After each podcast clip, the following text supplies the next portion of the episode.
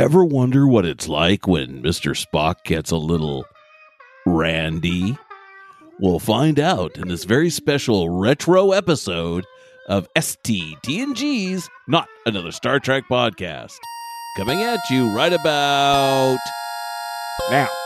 Space, the final frontier.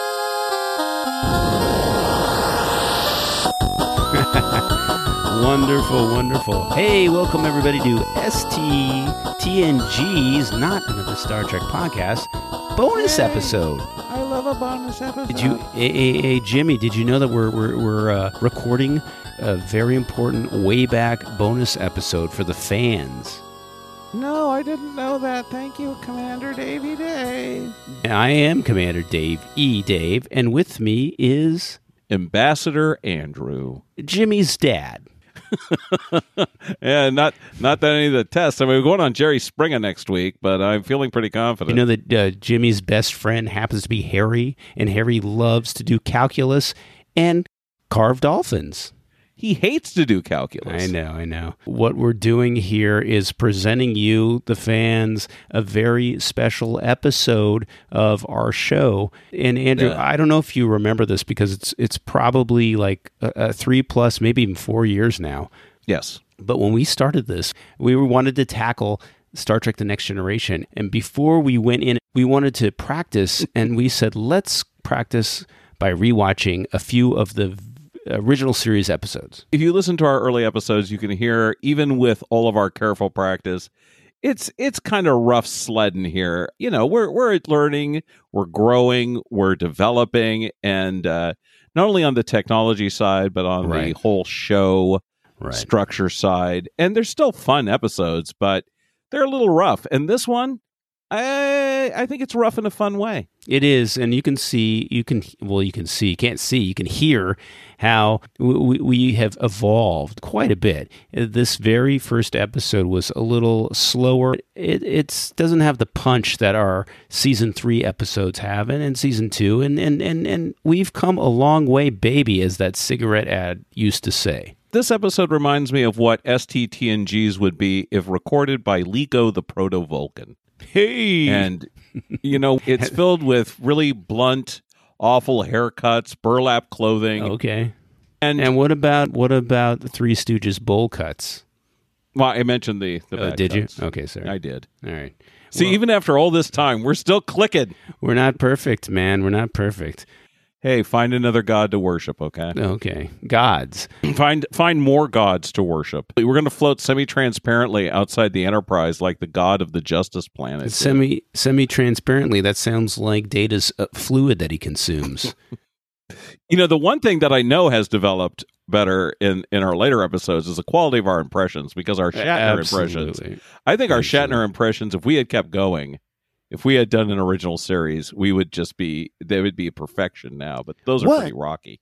What do you mean, Andrew? Why must Spock die? Why in seven days? Bones, explain.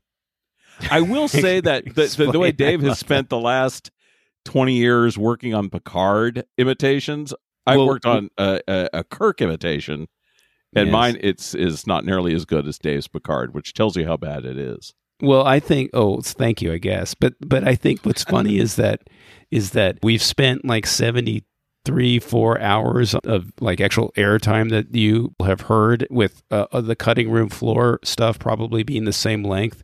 So I've had a lot of time to develop my my wonderful Picard impression that that everybody so enjoys. But uh listen, wherever you think my Picard lands, it's way better than it was when it started. And and you're right. I can't help but think in a parallel universe uh, where we run a, a, a, another podcast. What would we Uh, call it if it was? We just call it Star Trek, not another Star Trek podcast. I don't know what we would call it. that that our Kirks, both of our Kirks, are really excellent. Yeah. So, Dave, do you remember way back when? I mean, we're, we're, we Dave and I have known each other for for decades, decades, A long time. Lord knows how much of that time we've spent just like going on and on about different sci-fi television and movies or or comics. It- all these things and we have been talking for years about collaborating because andrew and i live a a long way apart So we started really talking about the idea of this podcast back in in late 2019, we thought about different podcasts we could have done, like comics. And we even thought about doing a Fantastic Four re-read podcast. That's good because if you think about it, a reread would be like Reed Richards. You could do R E E D instead of R E A D. We could have called it Reread Richards. Oh my God! Let me put that on my vision board. I'll be right back. Come back next week for not another Fantastic Four podcast. Oh my God. We're really selling this episode, man. The one thing we somehow landed on was Star Trek The Next Generation, a thing that we are passionate about. We could use it as a platform to talk about all of these things we like, uh, the, you know, uh, pop culture, sci fi, uh, nuancy, dated crap that, that we'd like to go back and revisit. And this seemed like a good launching pad for something like that. The Bristol feces scale. Yeah, anybody that's hung in here with us for the last three seasons would know that there's sometimes is a focus on stool. And one of our early ideas was a uh, Bristol stool scale podcast. Yes. Not another uh, poop emoji podcast. The Bristol Stool Scale is a diagnostic medical tool designed to classify the form of human feces into seven categories. Andrew knows shit that you don't. Liko did not know that. Andrew and I are both fans, n- not necessarily members of this club, but fans of things that are furry or, or uh, uh, people who are furries. I don't know that I'm a I'm a fan of furries. I I think that's I'm saying that you like I'm a fan of, of observing them and enjoying that they exist. Even though I, I do sometimes wear around a furry suit, I'm not necessarily part of the culture known as furries. you're you're like Diane Fought. You like to get in and penetrate the culture Yes, and and blend in. right. I, I've been known to uh, scritch, but in my furry exposure, I found that I did not uh, authentically scritch uh, other furries, so I was not let into the into the. I cannot wait. I cannot wait for you to have to edit this. this is where the gold happens, man. You don't know how much of this stuff I actually keep. So we began doing trial recordings in 2020 Right. with two episodes of the original series because we thought you know why I remember that, Andrew? why Because I was there. excellent. And we we we went with a couple episodes, two of our favorite episodes, Mirror Mirror, Right. starring Goatee Spock, and another Vulcan favorite, Amok Time. That's this one. They're not only favorite among the Vulcans, they're favorite of those of us who love the Vulcans. And we're we're a pair of Vulcan files. When Dave is not busy following furries and I'm not busy analyzing your stool, Mm-hmm. we like to we like to talk about Vulcans. I sometimes get what, what you would call a Volkrection when I listen to these episodes. I'm very interested in Vulcan stool. I mean, I, I just I find it.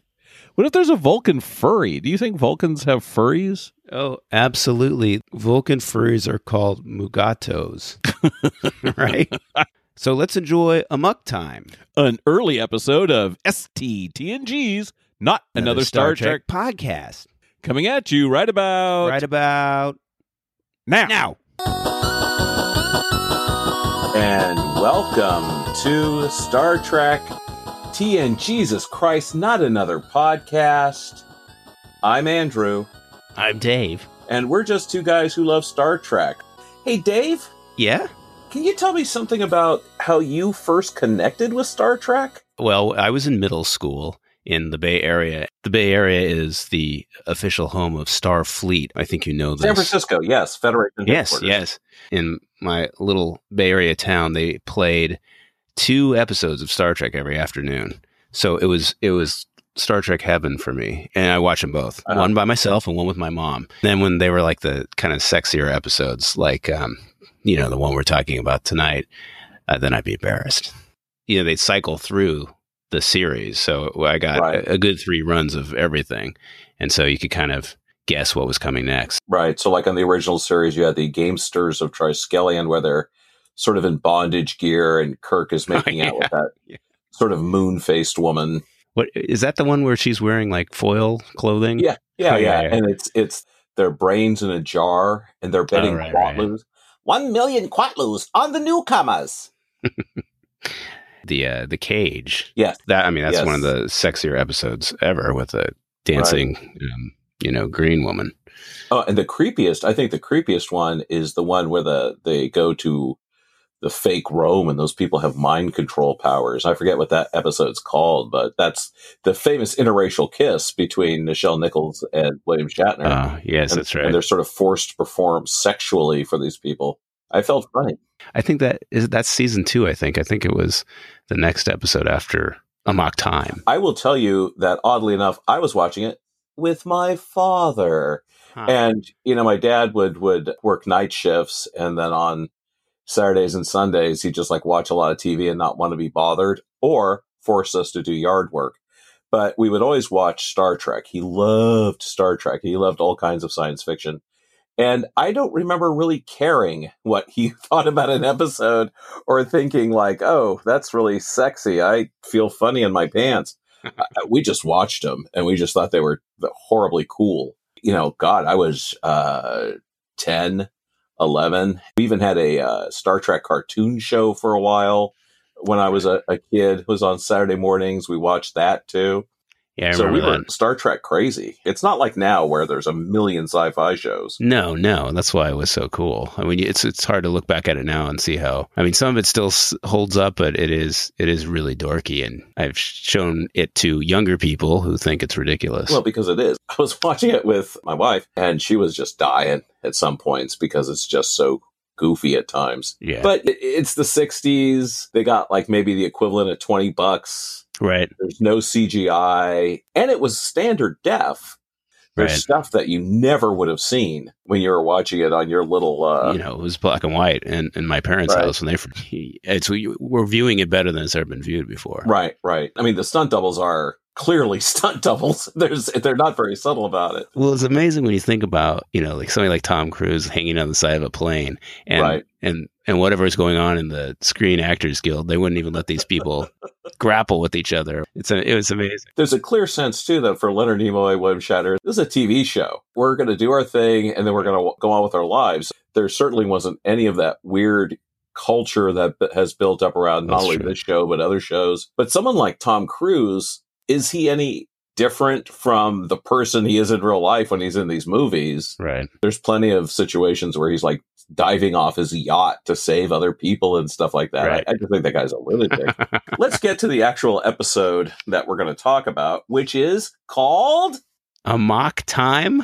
Amok Time. A Muck Time. It's season two, episode one. Yes. And and Dave, did you know that this episode was actually there wasn't the kind of fandom there is today, but there was pockets of fandom and, and they were in contact with Gene Roddenberry, the creator of Star Trek, and they were very excited about this because at long last we were finally going to get to see Vulcan. Oh man, I, I waited so long. I, I just couldn't wait for that. Really? No, who cares? Oh. Did Well, you care? Spock was the big breakout character of the first series, right? Yeah, I we're, mean, we're sitting around going, "Yeah, I'd love to see his home planet. I wonder what it's all about." yeah. Well, the, but the mystery of the Vulcans, Uh, right? yeah. The way they fetishize him being a Vulcan is so weird in this show. yeah, Dr. McCoy is one of the most racist individuals to ever be on television. I mean, he makes Archie Bunker look like, you know, a left wing liberal because he's constantly going on about, well, you cold, green blooded, blah, blah, blah. He's like, really? you pointy-eared so and so, or Yeah, yeah. And it'd be very easy to put in other racial characteristics and see how those are problematic statements. who do you think he was representing then? I mean, was he every other? Was he Yeah. everybody? Yeah. He's every other, he's the exact opposite of humans. He's also used as a mirror, an analogy to us, and it's just sort of cheeky, and we're like, ha ha ha. But the other thing I want to point out about this episode that's important this is your first Pavel Chekov. This is Mr. Chekov's premiere. Oh, so Yes. we, we did not have Chekov in season one. No, sir. And Is as a matter true? of fact, as a matter of fact, Gene Roddenberry got letters from people talking about the role and said, "How can you have a space show without a Russian after the role the Russians have played Right. in Really? be- being the first into space, the first man into orbit, you know, and our primary adversaries in the in the space race." And then, of course, the idea that the Cold War should be resolved by then. So, of course, you need to have a Russian on there to indicate that harmony. Makes sense. And he I has did that, not know. that terrible joke. I think I'm going to get space sick. Oh, oh, Chekov, you are a national treasure. And then finally, the other Yeah. interesting thing about the episode I want to note is Celia Lovsky, who plays T'Pau. The air is the air. What can be done? That's uh, Peter Lorre's wife. Wow. So there you go. That's what we call trivia right there. But I got to tell you that that thing you said about like who wanted to see Vulcan. Everybody wanted to see Vulcan in this sort of fan area, and then all they saw was like nothing. all they saw was like this red circle, the the the koon-ut-kal-if-fee, you know, with the really odd shaped gong. You didn't know what to expect, and for it to be so barren and unrevealing as to what Vulcan life might be like was like, you've got to be kidding. Why would you set this on Vulcan and just have it be like in a a Dust Bowl lounge Right. or something instead of actually showing us what this damn planet looks like? But I got to tell you, when I was a kid and I saw that red sky, Yeah, I just thought that was the coolest thing. I, I thought, how, how, how did they make the sky so red? How did they get this, you know, backdrop up so high? Mhm. It's a big stage they're on.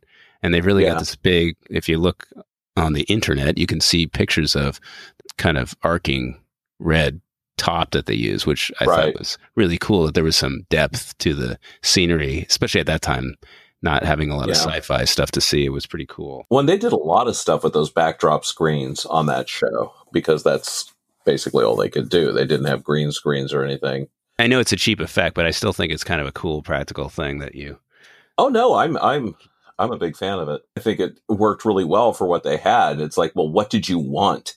You know, we're not gonna.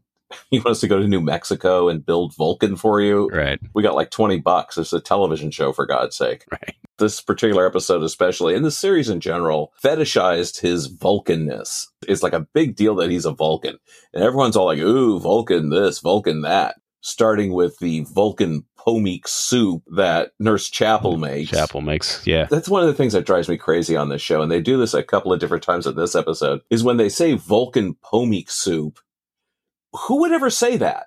Oh, this is Earth fried chicken. Right. He's in the hallway, and McCoy says, You know, what do you got there? Oh, Vulcan plomeek soup. And I'll bet you made it yourself. McCoy being like the biggest asshole on- the ship, humiliating this woman Yeah. It's he takes particular delight in that and in fact calls kirk back hey jim come here watch this Look at what this dummy brought in. yeah. Uh, and then he says to her like ah you never learn do you I was watching that going like it was making me scared. Like what's going on behind the scenes? Like this is what we're seeing on camera, but what's going on in the, like the medical bay between those two? yeah it's it's pretty it's pretty messed up Yeah. Well, and that's gene roddenberry's wife you know I know, and the computer. Majel Barrett, the voice of the computer, yeah, and she'll be Lwaxana Troi. They definitely had to repair that when TNG came along with a female doctor. Yes, yes, yes. That was obviously right on the top of the whiteboard. Right, which they didn't, you know, we'll, when we get to TNG, we'll talk about some of the politics of that crew that drives Yeah. me crazy. You know, for all the sort of racial progress they made in the show, they're real stone age when it comes to their treatment of women. Oh yeah. But this this thing with the Vulcan, so so he's got a weird different mating cycle. They've got these weird rituals, and I believe he says they're uh, rituals shrouded in antiquity. But none of what the Vulcans are doing here is particularly weird because we we see throughout the the series Kirk going nuts over women. Only he does it more than just once every seven years Right. right? And wedding rituals, I mean, Earth wedding rituals are, aren't exactly transparent. No one's going through the Earth wedding rituals and saying, oh, I know why we have that veil on her. I can't remember if it starts here or if or if they've already kind of toyed around with the human side of Spock where where people love seeing him not be so stoic and Right. scenes where he's laughing or you know he cracks a little smile at the end of the episode. I mean there were there were little small hints of that here and there, but then in this in this episode he you know breaks down and becomes emotional. Well, and this is this is kind of what they patterned data on, right? This notion that, you know, Spock in every way is presented as better than we are. He's smart, definitely smarter. He's in control. He's physically stronger. If you need someone backing you up, you know who you want. Just this, this, the Vulcanness of him is so impressive, and people are so impressed by him and are, are attracted to him and moved by him and things like that. Of course, he's not superior to us because he's an alien. right. And it's the same thing with Data, right? I mean, he's he's super smart, super strong, super fast, will live forever. Right. But he'd give it all up to be human. He's just a dumb machine. Yeah, Right. because what now? What advantage does it give you? So I, I that that that part particularly interests me. This weird tension that goes on with Spock and his Vulcanness. Yeah, that's that's interesting because I think the arc of Spock. I mean, there's there's no real arc on the TV show. You can make the same argument for Data. I mean, there's not that much that's ever done with him. Right. The original show didn't know they're going to turn into movies someday where they could work some of that stuff out, but Right. Next Gen certainly did, and they held off on whatever they're going to do with Data too long, really, because they never really did it. Right. No, they blow him up. Sorry, Data. it's it's like they really enjoy forcing Spock to be emotional. And that moment when he is so happy that Kirk is alive, first of all, that it's an opportunity for McCoy to mock him, but it's also see, he really is just like us after all. Well, he, he is half human, though. They say the Vulcan blood is thin. Are the Vulcan or are the human? that was a nice moment too because she's so disgusted by the humans. I didn't expect a quote from her. How nice. Yeah. Oh, I, I I'm loaded, man. I'm loaded with quotes from this episode. Yeah, all mine are all mine are definitely Kirk oriented because I think he had some of the stronger ones, and I can't do I can't even get close to doing a Spock. There's no way. I mean, uh, going back also to the sexism, poor T'Pring. I mean, come on, talk about a miserable frickin' life. Right. You know, she's not happy that this dude's gone all the time. She's got hunky Stonn Stop. to love her.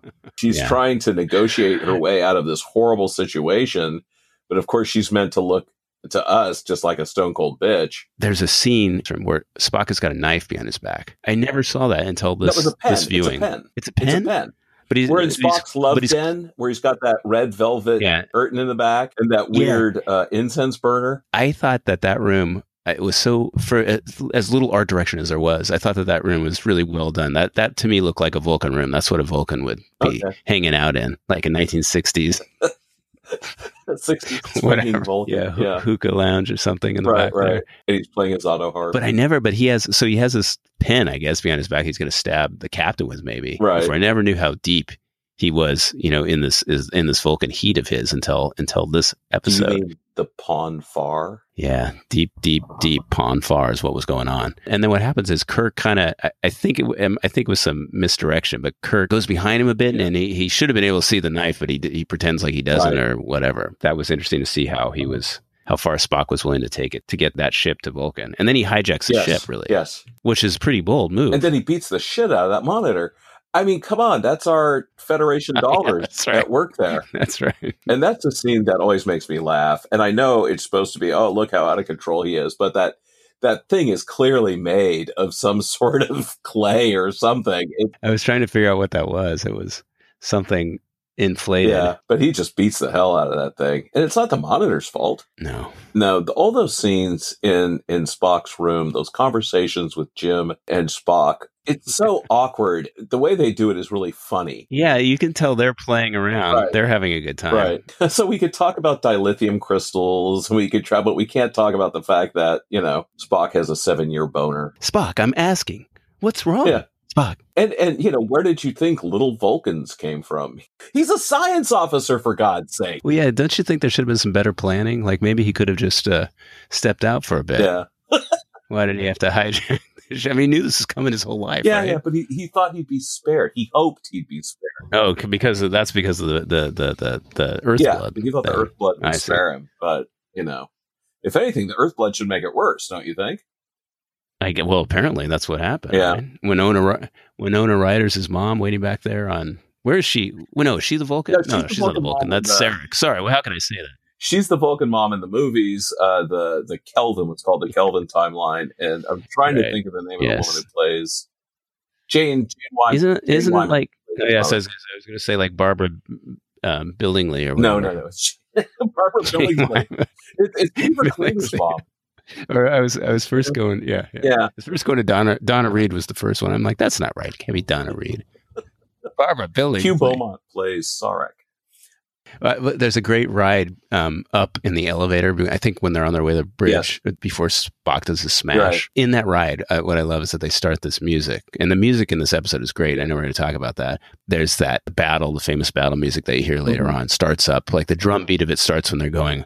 going up in the elevator. It's like dun dun dun dun dun dun dun, but it's not intense. It's just it's just in the background. when you when you when you know it's coming, Yeah. it's like oh oh there it is. Yeah, and then the Spock theme, Right the do. Right, do the Spock. Do do do. Do do do do do. Do do do do do do. It's just a this bare bass line that they just right. they just sink the bass on it.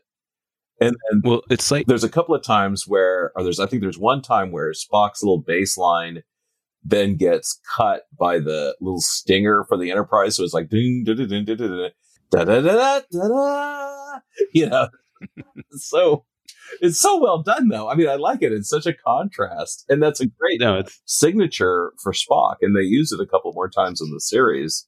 Every time he's, you know, like in some weird spot or weird emotional moment, they'll pull it out again. well, on on Chekov. What was going on? Is that a wig? Is that what's Pavel happening? Chekov is. Uh, that's a good question. If that's a wig or just if he's just have crappy hair and they combed it all forward. Oh, but it looks like such a. I don't know if it was a Beatles nod or something or what, Yeah. but it was. It looked like a full on wig, and I I know like later on in the in the movies and stuff, he's Mhm. got a wig. I think. But I think. I, you're I right. didn't know it started. in- I think it is sort of so a, young. a, a Beatles nod. You know, because he's also makes- not only is he Russian, but he's young, and there's a couple Right. of different episodes where he's the one courting any particular woman, like the Children of Vol episode. He's the one with the uh, girlfriend. And then there's one episode, the OK Corral episode. He has a girlfriend. And I don't know why they're trying to take some of the the heat off of Kirk, or if they're just trying to say, "Don't worry, other humans are horny too." Right. Well, what do you think they're doing in space all that all that time? It's pretty lonely. It's a five year mission, and they don't have a holodeck. Oh, the holodeck. That solves a lot of problems. I mean, uh, it's built around the Navy, the idea of the Navy. So there are a bunch of randy sailors. Space sailors. Yeah. Through this, after the hijacking and all that, they decide they're going to go to Vulcan. Yes. Bones is the one that has to convince Kirk that it's a life or death situation. He'll he'll die, Jim. Why will he die? Why in eight days? Bones explain. Spock's got the this little Vulcan girl up on the monitor Yes. on, in his room, Yes. and I I was I couldn't understand what that. I mean, I mean, the subtlety was lost on Right. me that that was his that that was his child bride. I right. guess. Right. When they were seven. Right. What are we looking at here? I don't understand. It's a creepy moment. they they haven't sent any space email or anything to each other over all those years. It is a weird moment. It's like you, you don't have an update on this. But I just wonder if it, back then, back in the in the olden Mhm. days, you just assume that was her from the picture. Like Right. you know, nobody was sending anything, Right. and people were calling people on the phone barely, you know, long distance. So maybe that was just an assumption that that, that had to be. It would be a Is that his name? Stan. Stonn. S T O N N. Stonn. It's the Vulcan Stan. Come here, Stanley. he he pulls a fast one on you. He pulls a joke, and he just goes, "You've been stoned." Set figures to stoned. Spock, Stan back for this one. oh God! I want to get to this fight because they land on Vulcan. Oh, it's hot as Vulcan. Oh, I know what it means. And so they get to this fight, and this fight is Yes. just the most ridiculous fight in the world. Well, first, what you know, the thing that drove me crazy watching this after all these years again is that they, they bring out those little bells. Yes, the little Christmas bells. Chicka chicka chicka chicka chicka. So, and those bells they're maddening. Yes. But also in the in the background, there's there's some wind chimes that are that are clinking, and it's all. As soon as they get to Vulcan for the rest of the episode, you've got this clink clink clink clink clink clink clicking wind chimes, and it's so irritating. And there's like a Vulcan Distracting. dream catcher somewhere off. Right. It's ridiculous. And is this like a Vulcan? Is this because it belongs to Spock's family? It's been in there for generations. Is this like their weekend barbecue pit? I mean, it's got that weird thing of coals. It's got a gong. What are they doing there? Or is that just reserved for? I think it's reserved for this this ceremony. Are you saying it the the the Spocks own that area? Yeah, he says as much. Oh, This land has been in my family for Oh, so many really? generations. I don't know if your version, your modern version of this episode has been updated with new special effects, but they try to bring in that uh, the third movie, The Journey Home. Is that the one where they bring Spock's body back and they have the ceremony? Well, no, the second one he dies. The third one they bring him back. The fourth Yeah. one is the one with the whales. Okay, now we're going to talk about the fight. yeah, sorry. Well, we have to bring up Cable Guy because that's where a lot of people, that's where, again, my wife knows this fight from is Cable Guy. She first saw it in Cable yeah, Guy. She had no idea what this episode was even about. She just knew it was Star Trek. and that's one of the best scenes in that whole movie. yeah, They have two rounds of fighting. They, they start with the lirpa. that's the big old blade. That's the big blade with the Hershey's kiss at the end. Kirk looks at that thing when they bring it out because they don't tell him there's going to be. He thinks it's just going to be some grappling. Right, right. They're going to tussle. And I'm not sure why Kirk is so willing to jump into this thing, but he does because he should know Spock could kill him by Right. now He- with his bare hands. And then they then they bring out those big old blades, Mhm. and and then Kirk has a great response. The look on his face is excellent. Yeah, it's, it is really good. it's funny. You know what? I, Shatner does a good job in this episode all the way around. He's very Shatner in it. Yes, He's the good Shatner. But yes, the lirpa, which apparently is very poorly made because it only takes like a couple of blows for the blade to come off. And then they try to hit you with the Hershey's kiss. but the the first blow he gets, he rips open his Shatner shirt, Yes. so you get some Shatner pecs with blood all Shatner right nips. there. There's no nips in space. How in, in God's name are you going to take a swipe with that blade? And this is one of the things that bugs me when they do stupid stuff like this. You're able to cut through the shirt in that way, which if you ever try to cut through a shirt with a knife like that, you know, is difficult. It makes a nice clean cut, just enough to make him bleed a little. Do you think Spock was like holding back, or do you think it was that Kirk was so agile that he was able to just jump right at the edge of the blade? I think his nipples repelled the blade, his Starfleet nipples. I love the names of the of All the right. weapons too, especially by Celia Lovsky say like Delerpa. Combat will continue with the ahn-woon. To the death Yes. is is yelled out, and then it's like commercial break. I wonder what the um. I, I was wondering what the commercials were that they were. you know, at the time. Cigarettes, Like- cigarettes and Buicks, Folgers coffee and cigarettes and chock full of nuts. And Kirk is is dense here. It's a couple of rocks, and he looks at it like, "What am I supposed to do with this?" Well, seriously, what do you think you're supposed to do with it?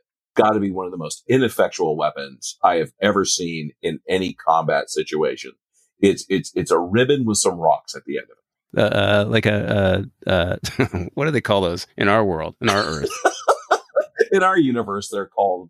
like bolos. But see, a bolo is like you have three counterweights. You have like some rope on there. You throw them. But this you're supposed to use to whip around. And then there's that remarkably improbable moment where he wraps around his legs and pulls him to the ground. Zoink! And then he swings it at him like, you know, I'm going to hit Kirk with these couple of rocks and that'll take care of it. Especially after the lirpa. The fact that they start with the lirpa and go to the ahn-woon. Yes. The lirpa is your, your closing act. They didn't know what to do with those Vulcan weapons. So this scene is full of stunt doublery. Yes. And if you look at Star Trek just in general, anytime you move into a wide shot, Mhm. and, and probably back in the olden days on the TV, you couldn't see the faces. No, right, exactly. Or the bad toupees. But as soon as they step back, all of a sudden it's a totally different guy. Yes. Two guys. Yes. Two guys fighting. And this thing is full of these guys knocking each other around and doing stuff Right. that Shatner and Nimoy should have been able to do. Do we think that Shatner or Nimoy are in any way impressive physical characters? Yeah, but they're not doing anything. These stunt guys, they're just they're just like grabbing each other and like throwing each other around. They're not jumping off of things and doing backflips and No, no, no. There's been a lot made about Kirk's fighting style too. Like one of his great moves is just to throw himself at you. like he just Right. hurls his whole body at you. I have no expectation that either of those two are capable of an action scene. If anything, I would expect Shatner maybe could do some stuff. He could probably do a judo roll or two. God bless Leonard Nimoy. I love Leonard Nimoy, but there's no way I see him. I, I think he knew some karate. That Leonard Nimoy. Really? I think so. I- Okay, you think so because I have no idea. you're just making that shit up.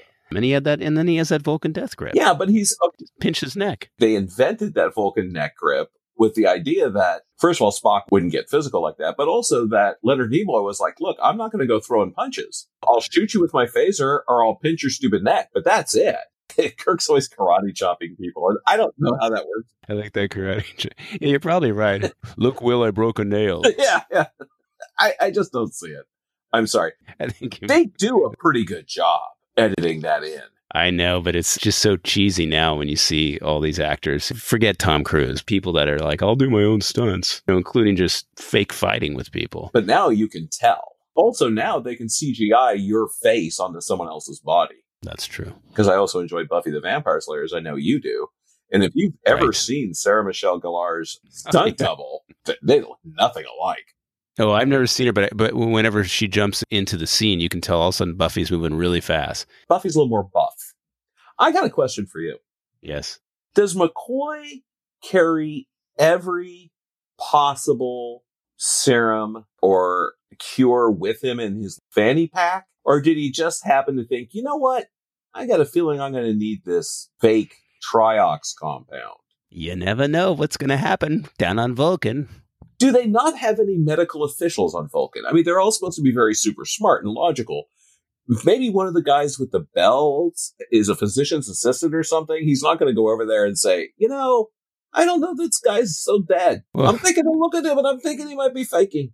Seeing that scene again, I forgot how it ended. Mm-hmm. I thought at first McCoy was giving him some kind of super strength so he could actually fight. Right, right, Well, that's what they say, right, which is a funny idea, anyways. Like, why is that permitted? He gets to have some super strong right. stuff to battle the Vulcan. Seems unfair. Right. When he feigns death, or or he actually seems to be dead, you would think they would have done a better job at having an official go over there and take a pulse or or something. It seems to me there's going to be a battle to the death.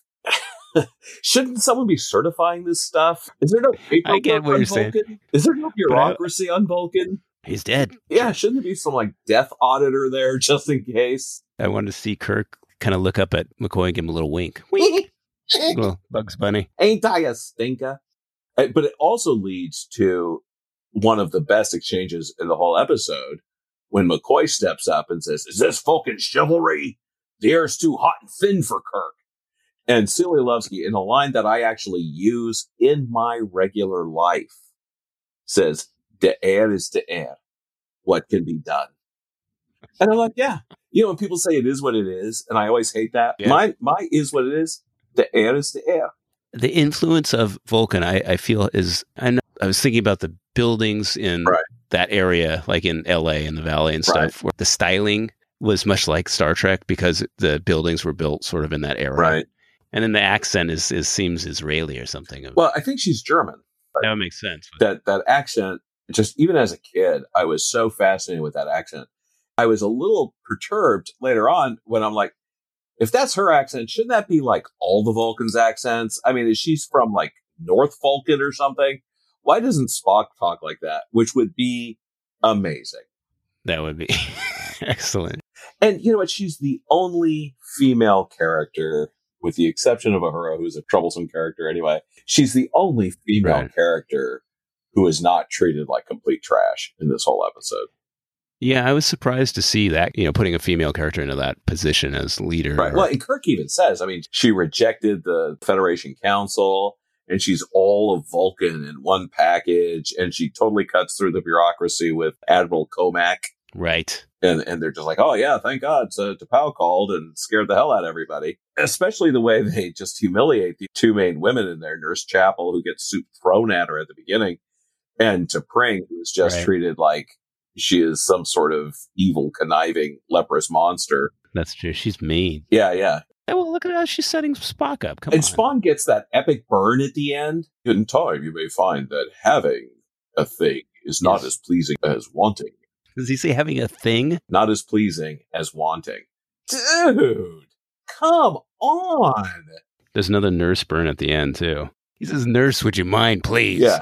Yeah, get the hell out. There could be Russians in space. There's no sma- space female doctors yet. No, not yet. But yeah, they treat her awfully. And obviously, when you look at their outfits, Right. Oh, yeah. She's wearing a mini, mini skirt. yeah, and their hair is all Right. up. Yeah, she is a nurse. She cries at the notion of making soup. Would you make me some of that? Okay, soup. Pon Farr soup. Yeah, and, please. and she's like, "Oh God, I, want to make some soup." But I mean, you you wonder what Roddenberry was doing on the other side of the camera. He's like, ah, I'd like to marry this nurse. You got to wonder what's going on at the Roddenberry home. But you know, uh, Roddenberry was having it on with Nichelle Nichols when they were making that show. Right, but that wasn't. Didn't they? Didn't he marry Barrett after that? Mm-hmm. I know that, but is is that supposed to be emblematic Yeah. of the way she was? Gene, I made you some soup. I made you some of that Roddenberry plomeek soup. Yes. Uh, you know, I love that bonfire soup. It's our special thing. It's our special thing, honey. don't, don't make it dirty. It's that dirty. But anytime we talk about Star Trek, the original series, even if it's a Spock episode, we are ultimately talking about the most important man in the whole series, Captain James Tiberius Kirk, as portrayed by William Shatner, the original, the original cat. the OK. That's what I call him. The original Kirk. An amazing, completely unique presentation of a human in space.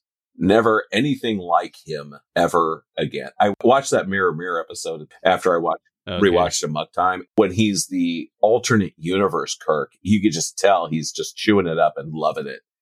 He's Yeah, he's it. like, It's- okay, Spock. it's just so smarmy and awful. But here he's actually fairly restrained. I mean, he's incapable of being totally restrained. And he's, Right. but he's got some great line deliveries. His delivery of when McCoy gives him that triox compound and tells him, you know, try not to die or whatever. And he goes, sound medical advice. That's delivered really well. I've always been impressed by that. yes, there are some great one-liners. And you know, DeForest Kelley, God bless him. Yeah, yeah, he didn't have much. When he's standing next to Kirk and attempting to act, it really stands out. I mean, DeForest Kelley's acting is basically waving his hands. He keeps his shoulders very tight, and then he waves his wrist around. It's it's very odd. You have to pay attention to that again. I, you know, I like. I, I always liked him as a kid. I liked him, and I liked him less in this episode. Yeah. there's something familiar about his his grumpy manliness. Seeing him now through the modern lens. Filthy racist. I am all about Scotty. It was Kirk, Scotty, Spock for me. Uh, Were there any other Kirk lines from this episode that you can think of? there is that whole why must he die? Why in eight days? Bones explain. And then he does this thing where he screws his mouth up. You know, he's like, "You keep saying that. Are you a doctor or aren't you?" Which, of course, is like a play on that. You know, I'm a doctor, not a bricklayer line or whatever. Right. That's the cliched Shatner. That is a real Shatner performance. What about you? What are your What are your favorite Shatner lines there, Dave? No, I don't have any more Shatner Uh, lines. oh, Sorry. shame. I I do want to make it very clear that this is a test podcast. Testing. Testing. This is our first ever podcast, isn't it? It is. I, I, I've um, never podcasted about Star Trek or anything. Would you like to wrap up with the last couple lines of the episode? I would love to. Please go ahead, Um, uh, the line "in a pig's eye" is used at the end. Mister Spock. You can't tell me that when you saw Jim alive, you weren't about to give us an emotional display that would have brought the house down. And that's why he swings his arm. Brought the house down. And then Kirk at the end, he says, I mean, this is some old fashioned stuff. Come on, Spock. Let's go mind the store. And then you get can't get dun, mind the store. Dun dun dun dun dun. I, I'll have to do another impression. We'll have to cut an impression in. That was no good. Yeah, that was really bad. Spock, Spock, Spock, Spock. Um, I think we're just gonna leave it just like that. let's do some That's, that's just how I Spock. want that to Spock, Spock, be. Spock, Spock. Spock, Spock. Spock. Do you want to do some um, fighting music on the Uh, way out? yes, let's do that. Go ahead. Well, let- let's do, let's start with the like the the, the, the slow kind of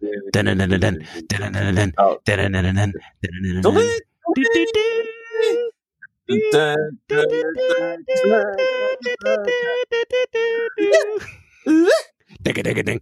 Dun, dun, dun, dun, dun. Digga-digga-ding, digga-digga-ding, digga-digga-ding. Oh, Jesus Christ. Ladies and gentlemen, please thank you for tolerating this. Thanks. And we'll be back. Back back to uh what do you call that? Uh, Star Trek the Next Generation. Give me some Picard. Give me some Picard. Engage. Engage. Engage. Engage. They'll have it all put together by the time we do Yes, that. this is gonna be I'll have it all you, you, Picarded you up. thought this was good. You have no idea what's coming. Oh, Picard, way up. All right. Way up. And uh, live long and prosper. Oh, man. my god. that was weird oh. fun. That was weird but fun. Did you? I mean, we sat here with you. you. They didn't hear us laughing all the way through, but we were here. We were here with you, the listener, enjoying it with you. I mean, the energy is really different. Totally different and not in the best way. Uh, we we definitely have ramped it up. I think we're having more fun now, Andrew. Oh, definitely. I, I'm really chatty in this episode. Yeah, and it's partially because I'm not very chatty, and I'm I'm trying to find my way and figure out my place. I, I'm sad that I can't do Picard yet at that point, and I got to tell you, doing the Picard voice and the other voices that we do from a podcaster's perspective, it makes the thing move a little better for me, at least. No, it's really a lot of fun. I mean, and, and now that we're doing it, we have more of a rhythm. It works a lot better. Do you want me to talk, tell you, tell them what's coming up next time? Because you want to know what's coming up next time. Do I want to know? Do you want me to tell the listener what's coming up next time? Do I don't give a shit. Do whatever you want. Next time, we're going to be back on our bullshit with uh, Tin Man. It's an exciting episode where a giant puff pastry threatens to trigger an intergalactic war. Oh, that's what happens? Yeah, that's exactly what it's about. That is episode 20 of season three. We are making our way to the end of the season. Woohoo! Yee Exactly. Thanks everyone for joining us on a very special episode of STTNGeez Not Another Star Trek Podcast. I am ah. Commander Davey Dave. And I'm Ambassador Andrew, thanking you for taking time out of your only life to enjoy our foolishness. As Captain Kirk said in this very episode, let's go mine the store. No Vulcans in heat were harmed in the making of this episode. I do not know that to be true. My testicles are blue and inflamed. Shut up, Spock. Just shut up. Poor Spock. Jesus Christ. Ugh, enough with the fighting music. Dig a dig a dig, dig a dig a dig, dig a dig a dig a dig a dig a dig a dig. Let's get back to some bald headed captain action. Season 3 of STTNGeez Not Another Star Trek podcast. And hey, it's Tin Man. Want to see how casual it gets on the non galaxy class starships? Casual. Did you see him? He was just kind of like, I, I guess uh, when you're in a lesser class ship than a galaxy class ship, you can just take it a little easier. He's like, hey, man, here I am. What's up, Jean Luc? Hey, Riker, what's happening, man? Yo, Rikes! Yo, What- bro! You can listen to Andrew telling us how he really feels. What a surprise. He's so fucking annoying. And then listen deeper, dear listener, as Andrew tells Dave he's right.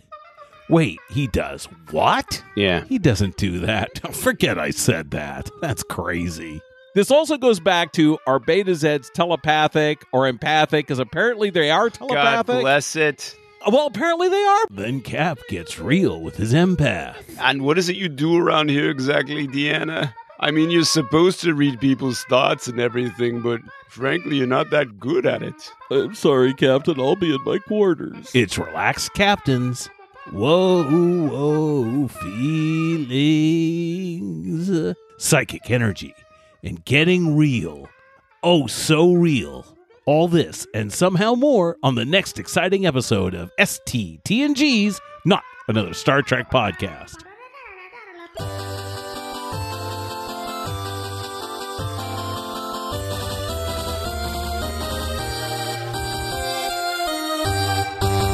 The air is the air. What can be done? What's the guy that dressed up? Oh, come on. You know what the little one that you did the show of, the the one they make fun of in the Ben Stiller movie? The white. Oh, white Chaka. No, no, no, the white creature with the horn. Not Oh, Mugato. Yeah. Mugato. Yeah, Vul- Mugato. Hey, do me a favor. Can you please read that line again where you say uh, mirror mirror starring and make sure you hit goatee Spock.